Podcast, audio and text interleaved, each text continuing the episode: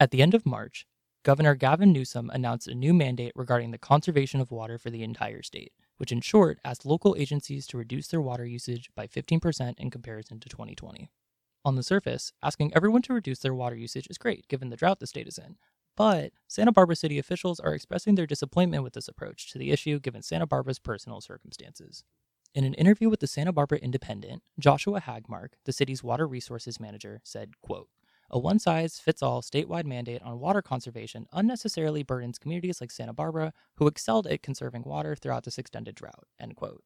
Santa Barbara city officials have stated that conservation efforts on a local level have already been in effect for many years, and that they've been effective to a point that another mandate on top of our current efforts would pose unneeded stress.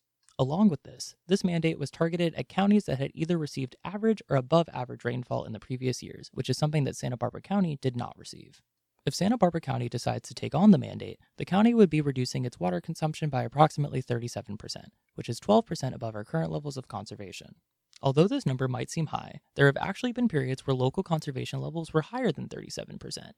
Back in twenty seventeen, for example, the county was up to forty-three percent conservation, with the main driver of this being a mandated lawn watering ban mixed with many other local restrictions and guidelines.